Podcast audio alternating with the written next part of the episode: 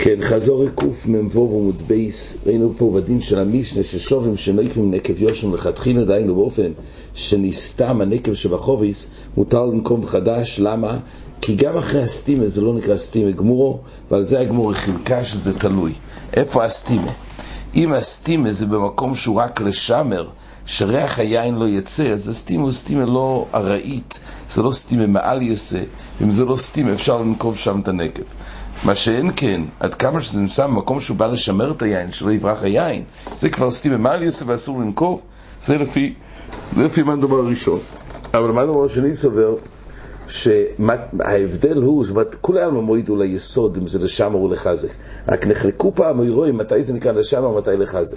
לפי המנדו הראשון, הכוונה לשמר את ריח היין, לחזק זה היין עצמי. לפי המנדו השני, גם ביין עצמו זה נקרא לשמר מן הצד. אבל אם זה בשולי הכלי, בשולי הכלי ששם כל היין בעצם מוחזק בתחתית, אז שם צריך סטימה מעל יסה. שם סטימה גמורו, זה נקרא סטימה, ולכן שם במקום הזה אסור לנקום מחדש.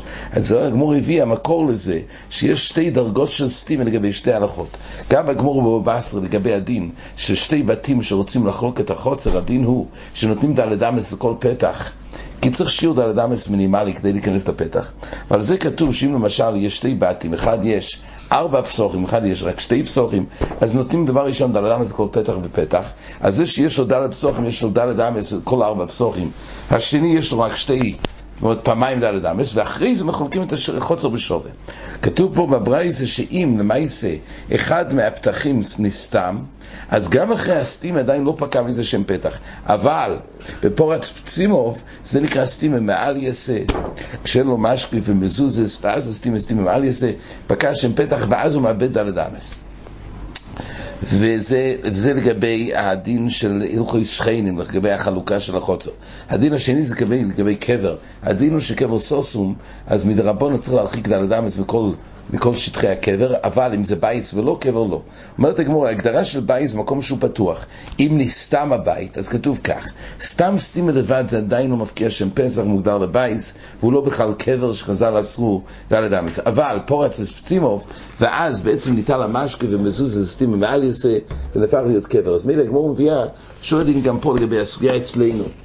כשבאים לחלק, האם על ידי מה שהוא סתם את הנקב, אם זה סטימה מעל יעשה, ואז אם כך, כשנוקבים מחדש, זה יהיה נקב חדש. אם זה לא סטימה מעל יעשה, לא. אז רואים שיש דרגה של הסטימה. זה דברי רובה שיש הבדל. אם זה רק לשמר הסטימה, סטימה לא מעל יעשה. אבל אם זה לחזק, באמת הסטימה סטימה מעל יעשה. רק אמרנו שבכלל יש פה פלא. כי הרי בין רוב ובין רב חיסדה כולם מודים שיש שתי דרגה של סטימה. אם זה לשמר או לחזק. אז אם כך, מה נפקא מיני? מה נפקא מיני? הרי למה הוא אמר שזה טונה דמסייע דווקא לרובה?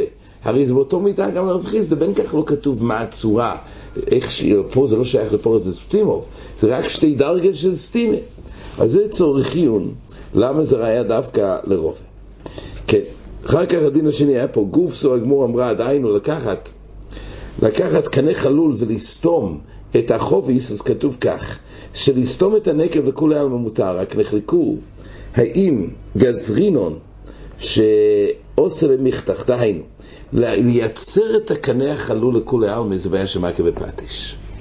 אבל באופן כזה, שאם זה היה בפנים ולהחזיר אותו גם מותר, נחלקו האם אפשר לכתחילה, באופן שזה נחתך מהאילן כבר בערב שבס, האם אפשר לתקוע את הקנה הזה בלי למדוד מראש, פעם הראשונה שהוא מתאים את זה לחור בשבס, האם יש גזירה שמא יבוא ויעשה את זה בדיוק לפי המידה של החור, ואז יבוא שמע כבפדש. וזה נחלקו.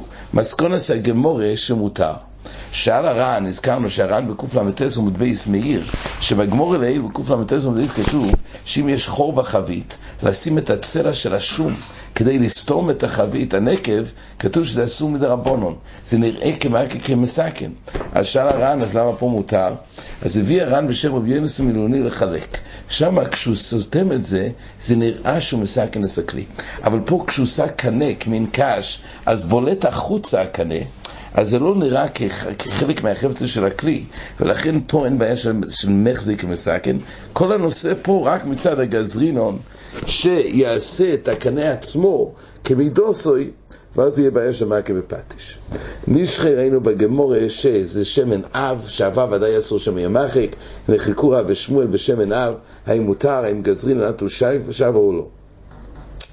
כן, הדין הנוסף, הגמורה הביאה אה, מה קורה ביסדיה? זאת אומרת, יש אדם שרוצה שיהיה לו קר או כסס ברשוס הרבים, אבל זה לא בדיוק קר וכסס, זה לבדים שהם דומים לקר וכסס. אז האם יש לו אפשרות, יש לו איך תמצא להביא את הלבדים לרשוס הרבים בדרך קרמליס בשבס על ידי שיתלבש בהם?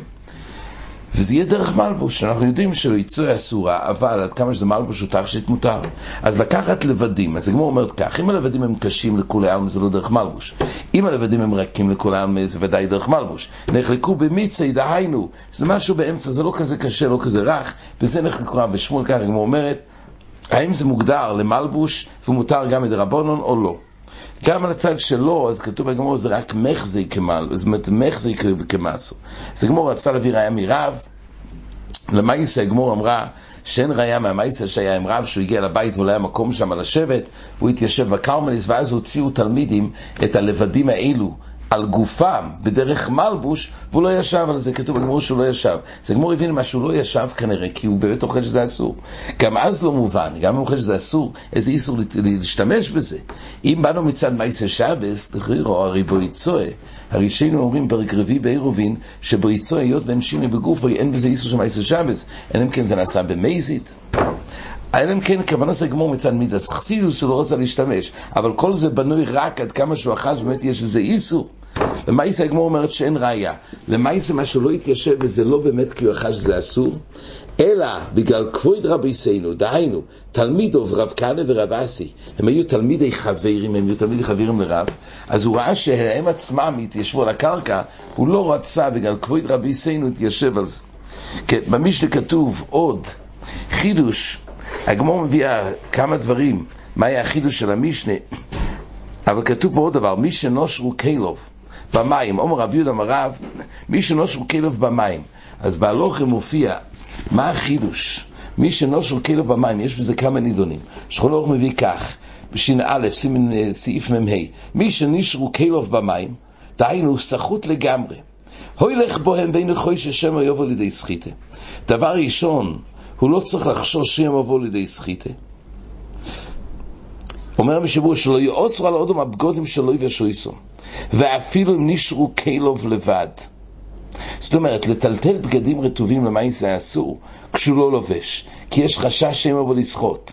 אבל עד כמה שזה על גופוי, אז בזה אין בעיה. אמ, יש באמת נידון בפויסק מה קורה בגרביים. זה דבר שיכול להיות. בגרביים, כשזה נסחט, כשזה רטוב לגמרי, פה לכאורה זה ודאי פסיק רישה. כי על ידי שהוא דורך בגרב, אז זה ודאי פסיק רישה. אבל השולחן אורך פה לא חילק. אותו אחד שנפל לתוך המים, הוא וקילוב, זה נראה בכל גבנה. שטיח, שטיח. מה? שטיח כניסה גם. כן, זה יש לדון, אבל אני אומר, הציור הזה לכאורה מדובר שגם היה לו גרביים. אז לכאורה יש אחרים שאומרים, אפילו שזה פסיק רישה, אבל היות ולמעשה זה רק לאחר יד, זה הרי נעשה ברגלוי, וראש המים הולכים לאיבוד, אז ממילא במקום שהוא לא לבוש בזה לא יגוזרו. פסיק רישה זה לא הניח עליהם, זה תרי דרבונון. אז למעשה ידוע שהסטייפלר הקפיד שפעם אחת נרטבה הגרב שלו ביום הכיפורים. הלך עם גרביים ונרטבה הגרב, זה היה בשלולית, והוא למעשה נעמד שם, הוא לא המשיך ללכת, בגלל חשש סחית. הקורפונים זה היה חידוש פה. מי שלא שוקל במים הולך בהם וינכוי שיש שם לידי סחית. ולא ישתכם לנגבו מפני מריס העין, שלא יחשדו שכבסון בשבס.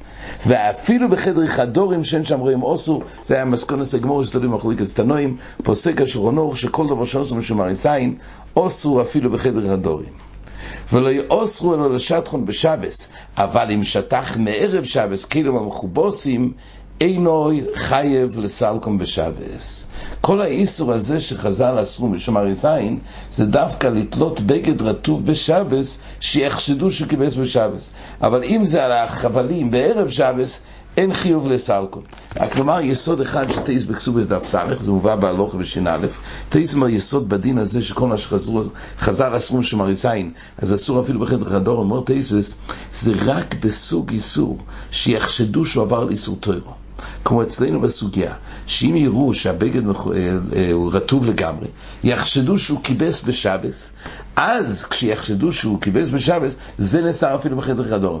אבל דבר שאסור משום אריסיין, אבל לא שיחשדו אותו לאיסור טוירו, אלא רק כשהוא עבר לאיסור דרבונון, בזה לא נאסר משום אריסיין בחדר חדורם. זה דברי תליס בכסובס, זה נפסק להלוך. עד כאן.